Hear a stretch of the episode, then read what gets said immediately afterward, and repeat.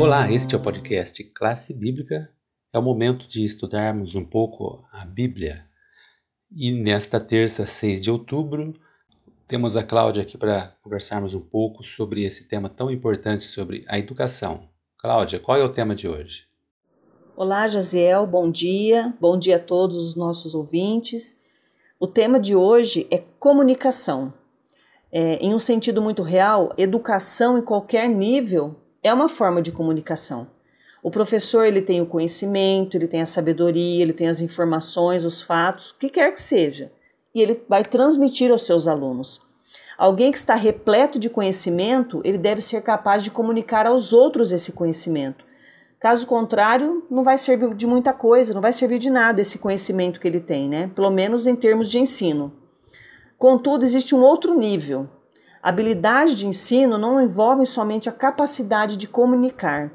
O relacionamento ele é igualmente crucial para o processo. No nosso guia de estudos, na página 22, tem um texto que diz assim: O verdadeiro professor pode transmitir aos seus discípulos pouco benefício, tão valioso quanto o seu companheirismo. Com relação a homens e mulheres, pode dizer que podemos compreendê-los quando entramos em contato com eles pela empatia.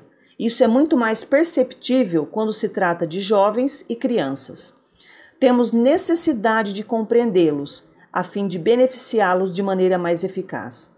É, resumindo, né, em outras palavras aqui, um bom ensino também funciona no nível emocional e pessoal. Você vai conhecer ali o seu aluno para que você possa ensiná-lo. No caso da família como uma escola, isso é muito importante. Um bom relacionamento deve ser estabelecido entre o aluno e o professor. E os relacionamentos, eles são estabelecidos e são desenvolvidos por meio da comunicação. E aqui entra uma parte muito importante do nosso estudo deste dia. Quando cristãos não se comunicam com Deus mediante a leitura da Bíblia, a oração, o relacionamento fica estagnado. As famílias precisam de orientação divina se quiserem crescer na graça e no conhecimento de Cristo Jesus. Então, nós precisamos é, aprender de Cristo. Nós precisamos estudar a Sua palavra, termos um relacionamento com Ele, de filhos, de alunos, que se assentam aos pés do professor para aprender dele. Porque nós vamos aprender e vamos também instruir outros para que aprendam aos pés de Cristo Jesus. Então, o ponto do, da, da lição de terça-feira, do nosso tema desse dia, é a comunicação e Além disso, a necessidade que nós temos de nos comunicarmos com o nosso Deus. Agora vamos considerar um pouco sobre como podemos desenvolver fortes relacionamentos familiares. Temos vários versos que eu vou citar para que você leia depois. É Salmos 37, 7 a 9, Provérbios 10, 31, 32, depois o capítulo 27, verso 17, Efésios 4, 15 1 João 3,18, Tito 3,1 e 2 e Tiago 4,11. Quem vai comentar um pouco sobre esse assunto é o Daniel. Daniel, tudo bom? Sim, Jaza. Vou responder e usando é, versículos bíblicos para podermos compreender melhor o que está escrito na Bíblia, até mesmo para interpretar essa pergunta.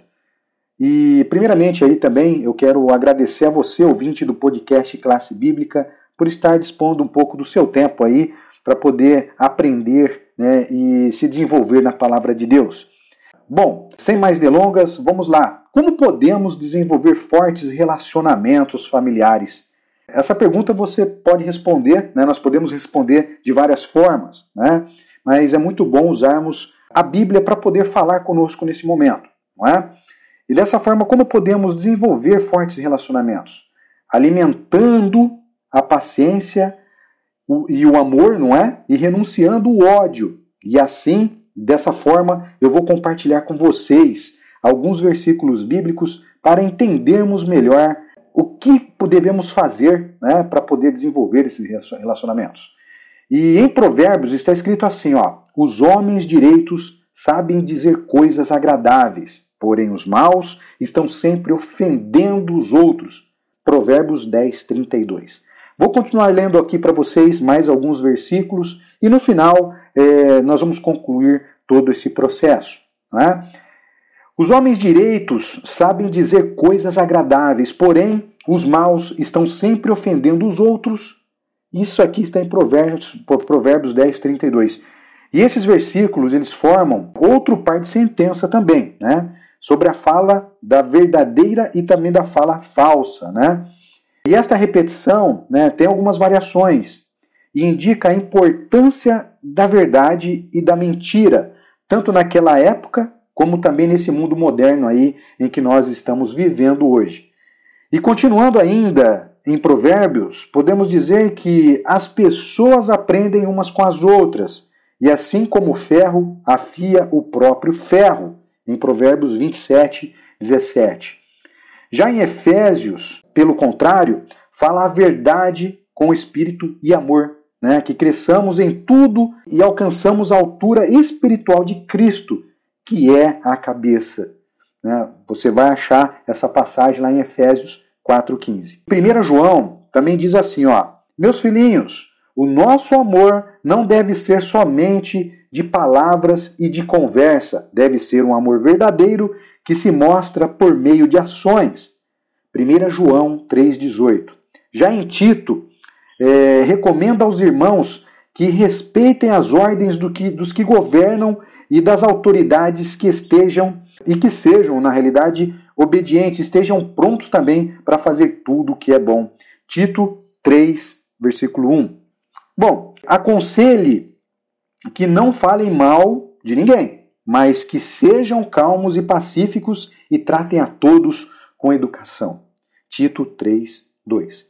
E para finalizar aqui, né, é, no livro de Tiago, fala exatamente assim: Meus irmãos, não falem mal um dos outros. Quem fala mal do seu irmão em Cristo ou julga, está falando mal da lei e julgando-a. Pois se você julga a lei, então já não é uma pessoa que obedece à lei, mas é alguém que a julga. Guarde essa mensagem, irmão. Tiago 4,15. Bom, temos eh, estes e muitos exemplos que nos mostram como devemos desenvolver relacionamentos e, se usarmos de forma adequada, conseguiremos evoluir nesse processo. Conseguiremos também ter relacionamentos fortes, duradouros, não é? De tudo que eu acabei de ler para vocês, são conselhos que nos ajudam a discernir o bem do mal. Agora, eu gostaria de saber de você, de qual lado você está? É importante você ter essa resposta. Muito obrigado.